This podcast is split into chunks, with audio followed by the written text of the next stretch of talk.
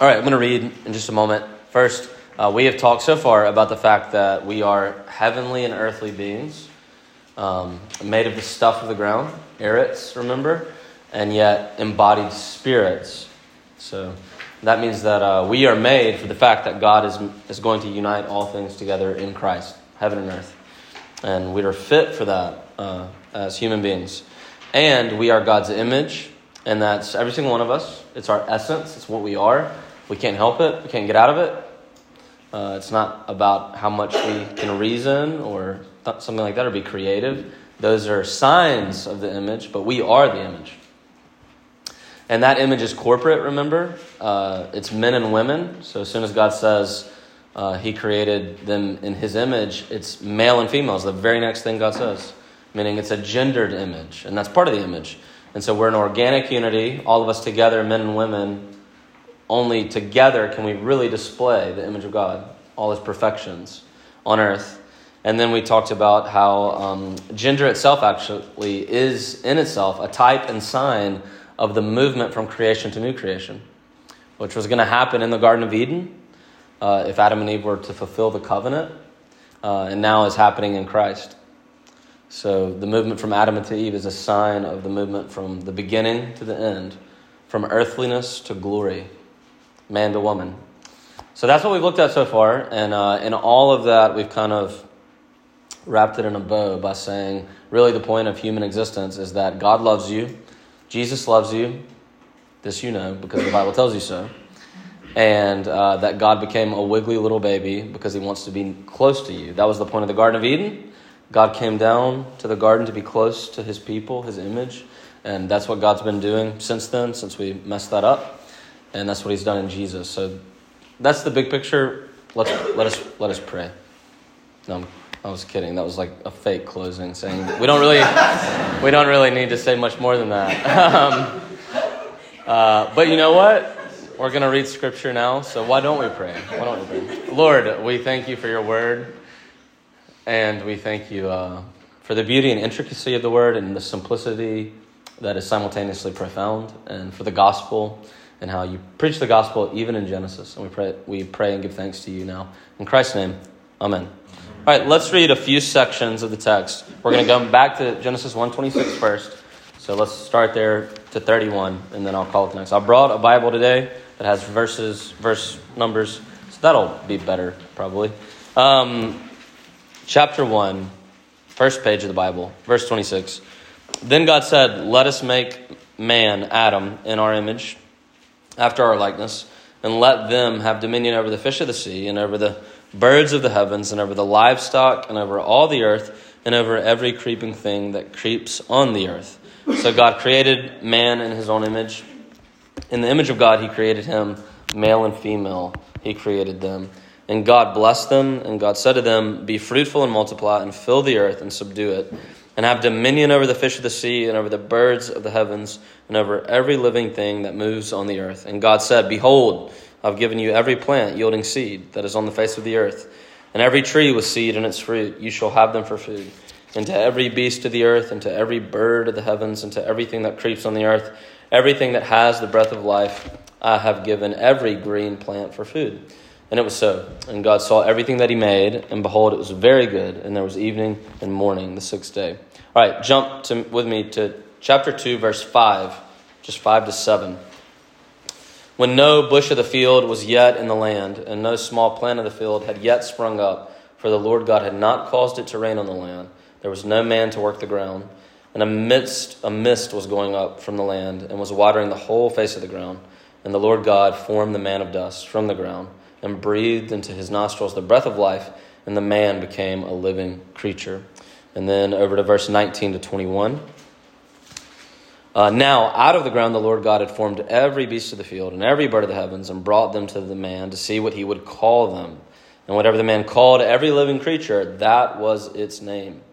The man gave names to all livestock and to the birds of the heavens and to every beast of the field. But for Adam, there was not found a helper fit for him.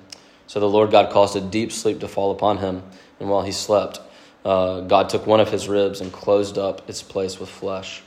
All right, let's move now to um, over to uh, chapter 3. And this is our final reading, but a bit longer, uh, and we'll read the series of curses that we that God gives from verse eight down to nineteen.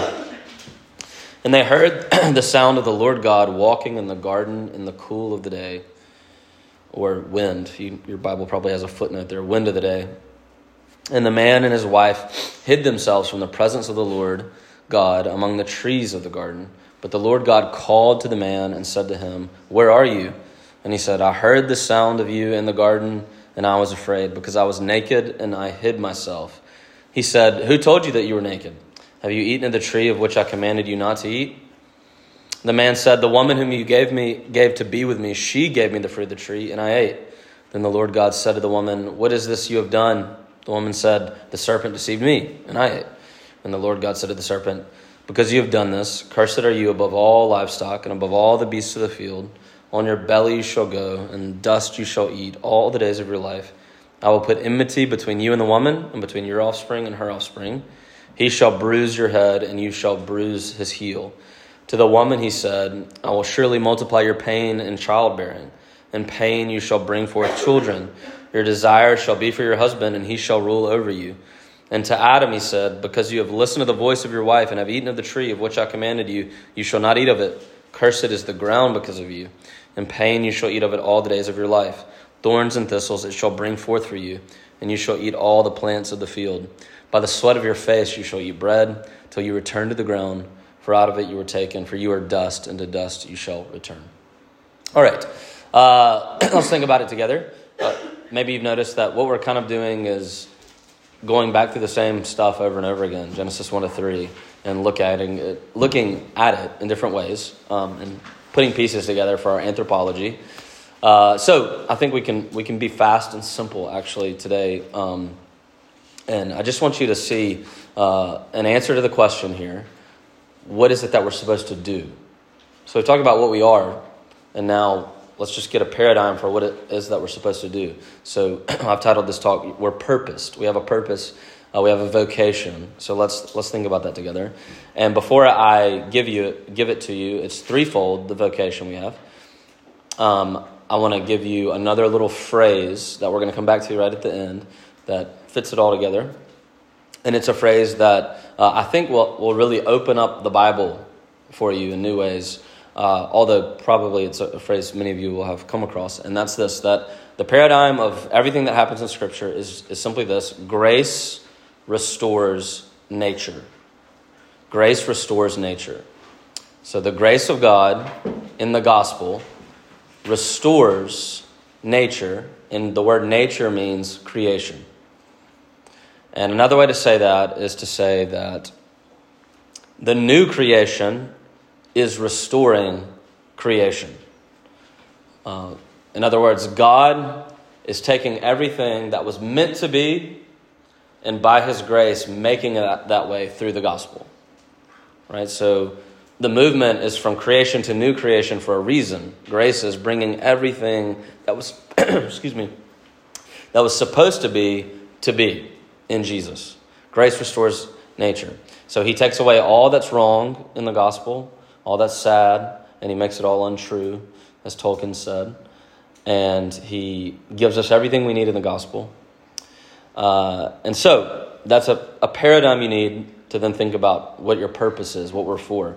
And uh, let's think about it. We are God's image, that's our essence, but image is also our vocation. So, because you are the image of God, God has called you to image God. So, that's the simplest way to say it. Image is both your essence, what you are, and your vocation, what God's asked you to do. Image Him into the world. And that comes in three ways, three simple ways. And if you look with me down at verse 1, uh, chapter 1, verse 26 and following, down particularly to verse 28, uh, you can see it there. God blessed them, and God said to them, Be fruitful and multiply. Now, uh, the very first time God ever speaks to human beings is right here. And the very first thing he does is he gives them a benediction. That's the word blessing. He, he pronounces a benediction over them, a blessing. And that blessing is a command, right? So those are the same, one and the same for God.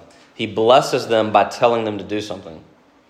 by commanding them and saying, I'm blessing you with purpose, right? The benediction is your purpose. The blessing is go and do this.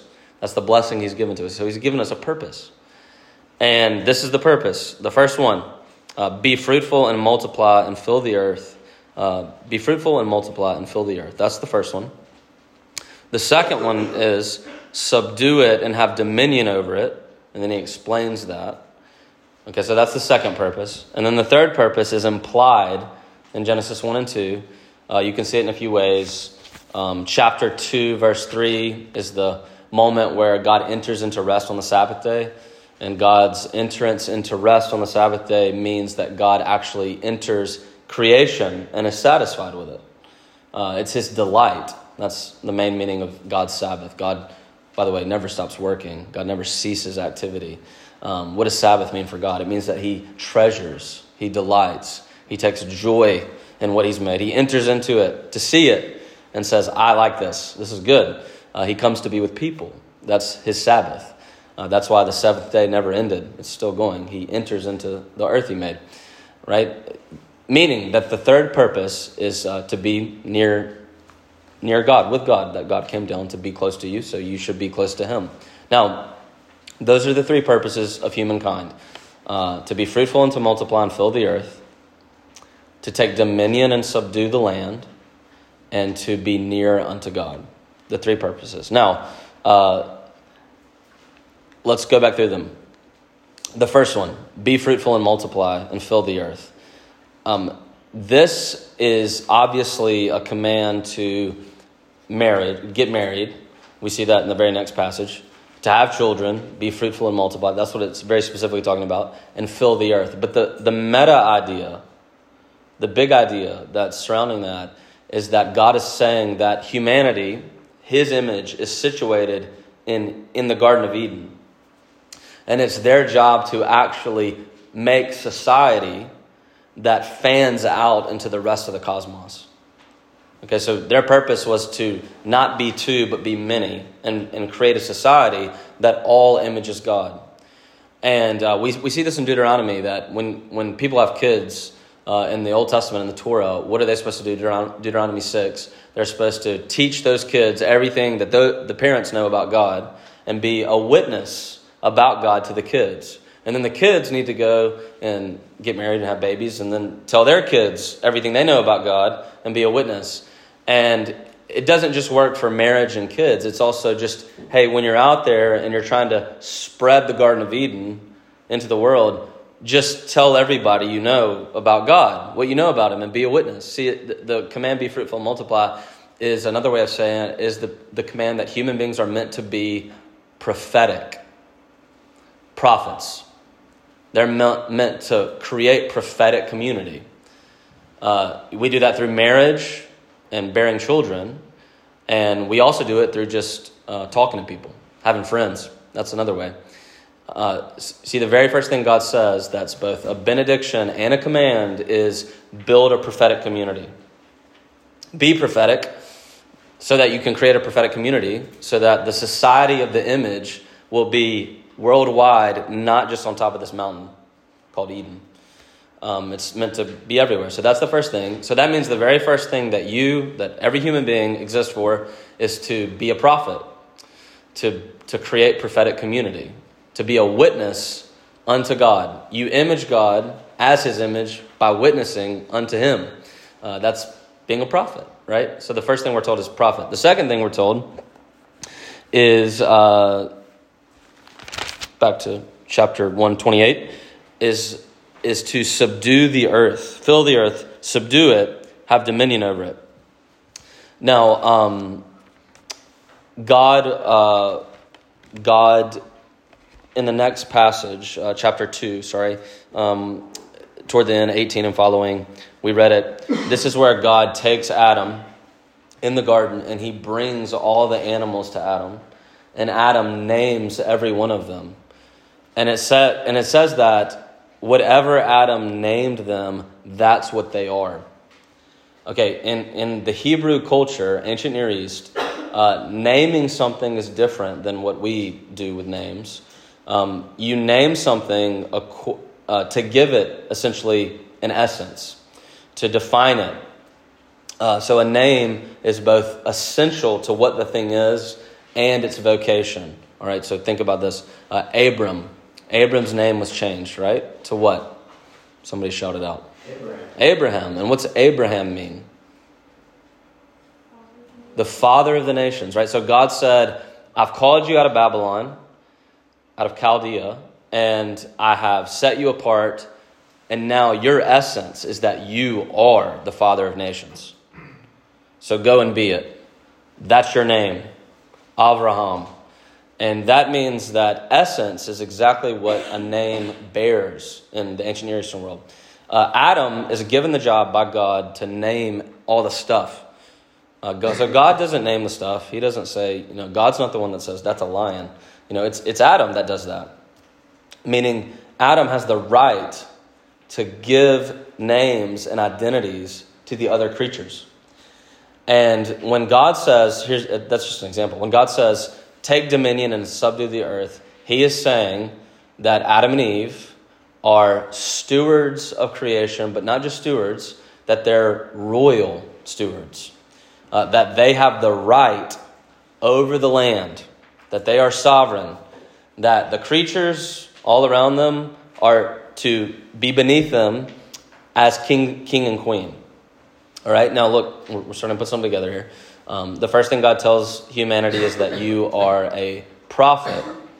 The second thing he tells humanity is you are a king, king and queen. You're royal. Your prophets, you're royal. You're princes and princesses. You're kings and queens. And the third thing, then, he says, can anybody guess the third heading? Priests. All right, we've already said that. Past two talks, right?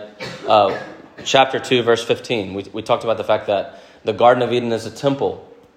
And God says, uh, God says to Adam, I want you to work it and keep it.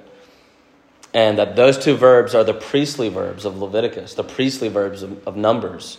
He's saying, You're my priests, and you are uh, to be near unto me. Now, a prophet speaks to other people about God, images God to people. A king a queen rules over a land and subdues, takes dominion, and a priest comes to the temple to meet with God. And that's exactly what a human being is a prophet, a priest, kings and queens, royal. Royal priests and prophets. Uh, now, here's the simple way to say it What is the human being's job in this world? Um, the priest comes to the temple to be near unto God and to worship. So they're all W's, very simple. Uh, the human being's job is to worship like a priest in the temple, to work like somebody who has dominion over the land, who's taking dominion over the land. That's why Adam and Eve, by the way, live in a garden and not a wilderness. You know, what's the difference in a garden and a wilderness? Yeah. A garden is tended, A garden is tended, exactly. Wilderness spaces are chaotic, and gardens are tended, structured, worked upon, right? Uh, taking dominion over the land means take wilderness, build gardens. Take the raw materials of creation, which are not ordered, and order them. Uh, you might build an iPhone to do that, or you might actually make a literal garden to do that.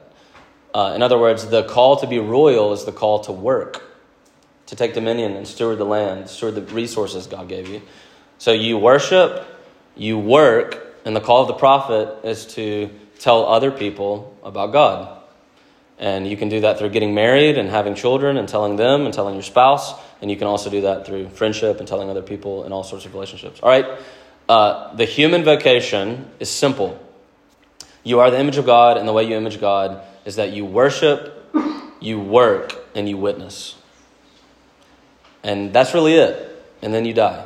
You know, um, you worship, you work, and you witness. That's uh, that's the calling of humanity. And now let, let's let's tie this all together by coming over to the curses that we read about. Uh, Adam and Eve, we're coming back to this tomorrow, but Adam and Eve rebel against God and they sin. We've mentioned it a couple times already. And have you ever looked at the structure of the curses and thought about this? the human vocation, worship, work, witness.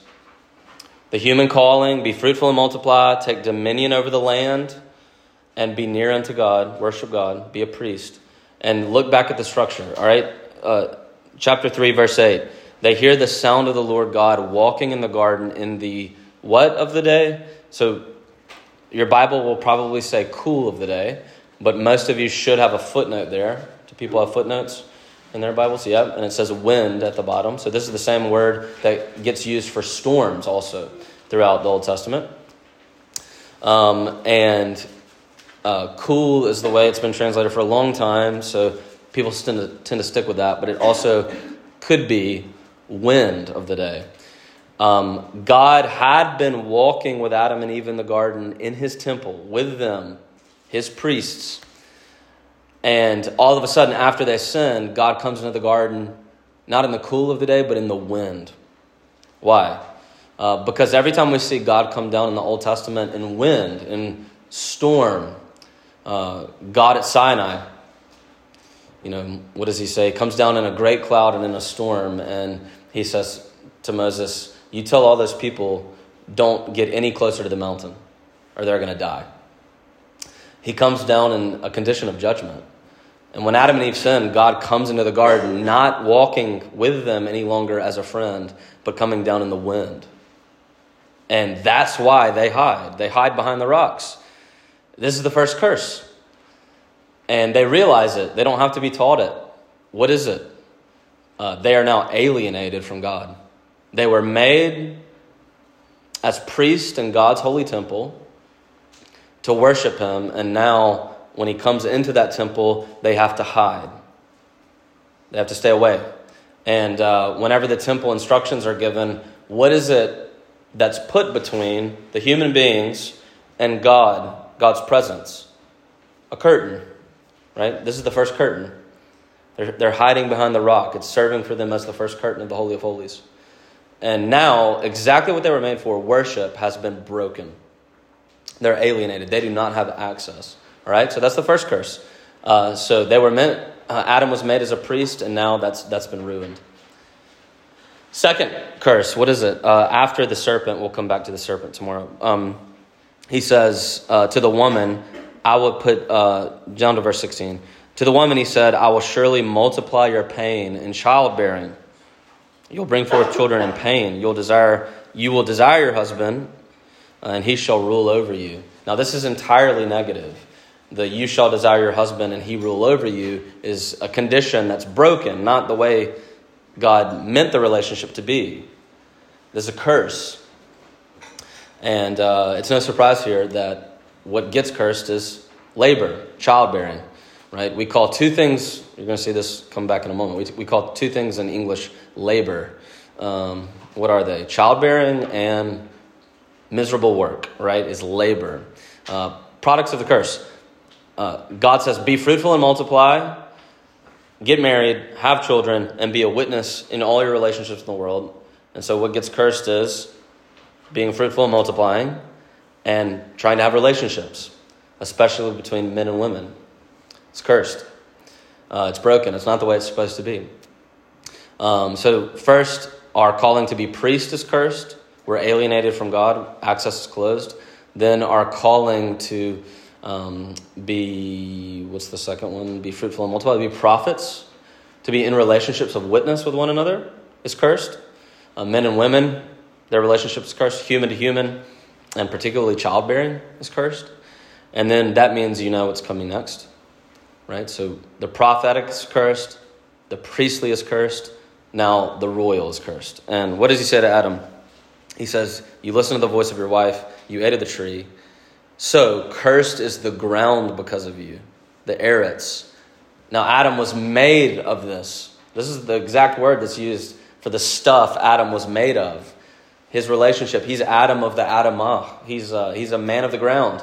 But now his relationship to the ground is cursed and ruined. He was made for work and for dominion, for gardening.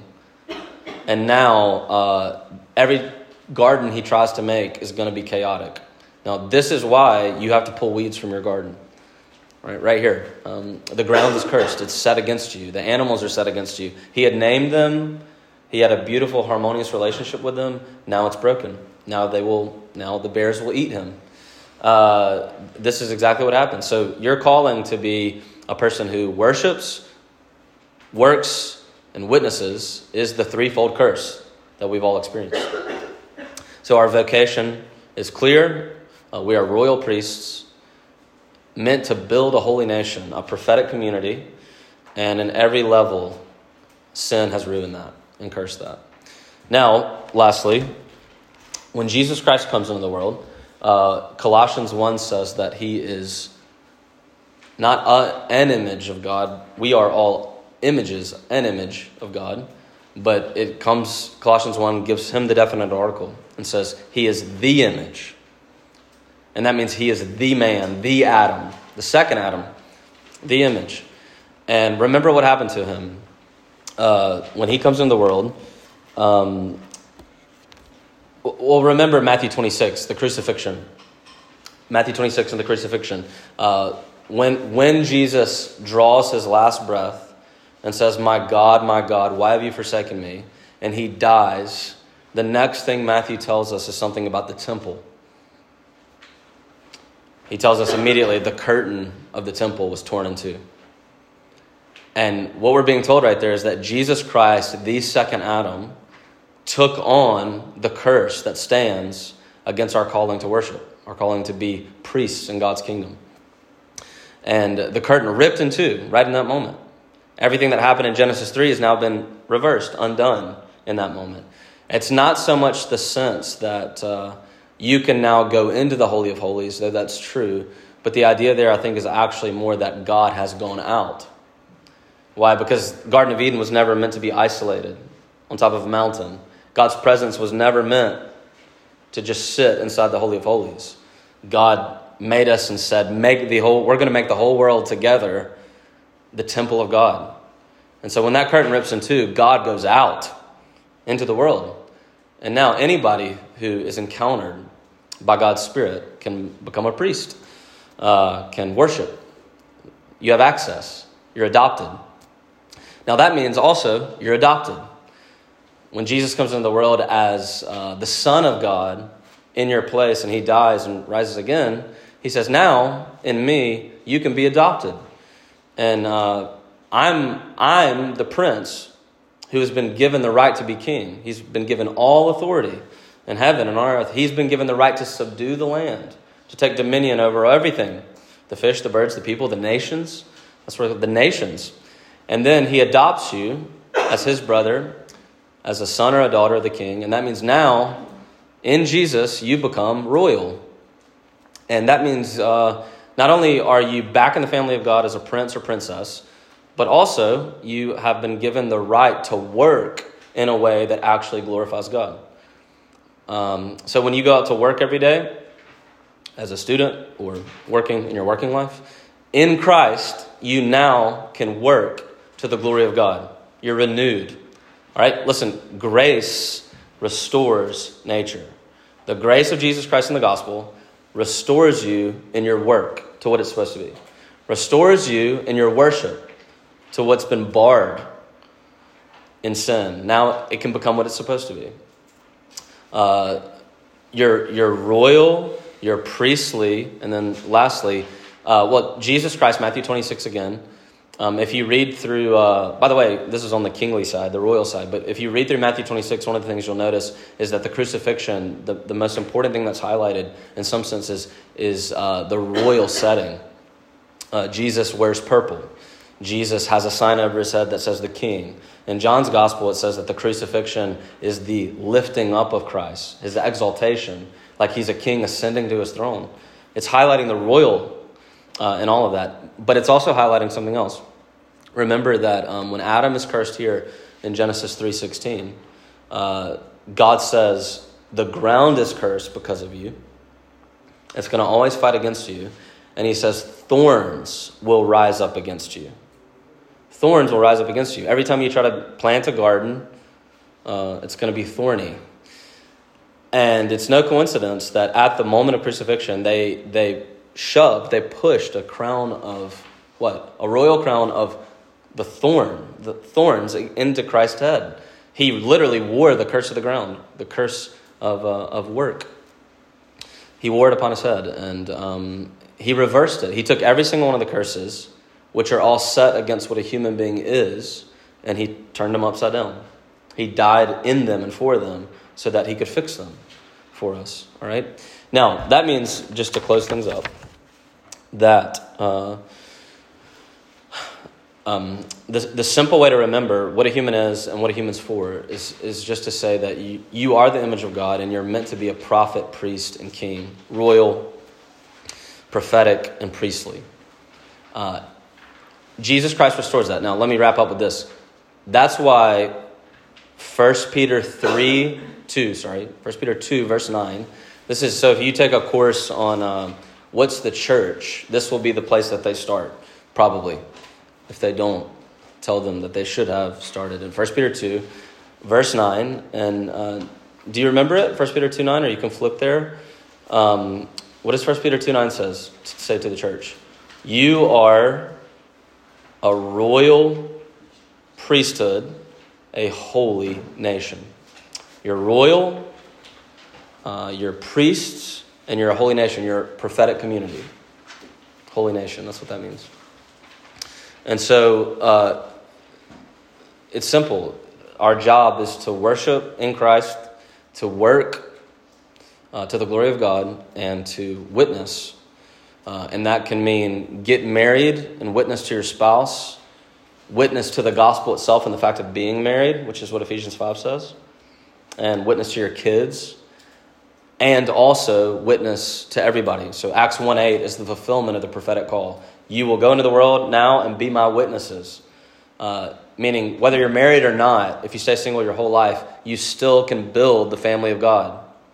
You can still have spiritual children. Uh, you can still fulfill Genesis 1:28. You will be my witnesses. Be fruitful and multiply. You do that through witness, whether you're married or not. Worship, work, witness. That's what the image does. All right. Let's pray. Lord, we thank you for the paradigms you've given us in the Bible. And we ask, uh, Father, that you would uh, use this threefold paradigm prophet, priest, king, worship, witness work, um, and drive it into our hearts that we might see uh, how we can do this, how we can be the image that we are unto your glory in this life. So, Lord, you know that we could take all three of these and think about them for days.